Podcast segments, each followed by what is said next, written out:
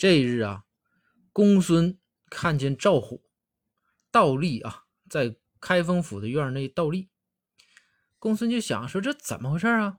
公孙就问赵虎说：“赵虎啊，你怎么了？”赵虎不说话。这公孙一想，这明显是在受罚呀，这谁能罚赵虎啊？这也就是英明无比的包大人呗。所以说公孙也不太敢问包大人赵虎到底怎么了。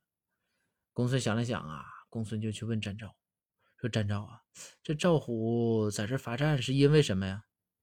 展昭就说大人啊，你有所不知，罚赵虎的人啊就是包大人，说赵虎犯错了。公孙说什么错啊？你给我讲讲呗，我这人好奇，我也八卦。这个展昭就说，展昭说啊，是这样说，那天呢我们就是开了个会，给包大人讲了讲就是最近呢一些案件的侦破，然后到赵虎的时候啊，这赵虎那相当就是准备的是相当充分了啊，赵虎把自己精心制作的 PPT 啊，从这个犯罪嫌疑人的作案手法啊、动机啊、犯罪现场的这个盘查取证啊、法医报告啊，这一系列的东西啊，一一举证啊，做的那 PPT 是非常非常的完美。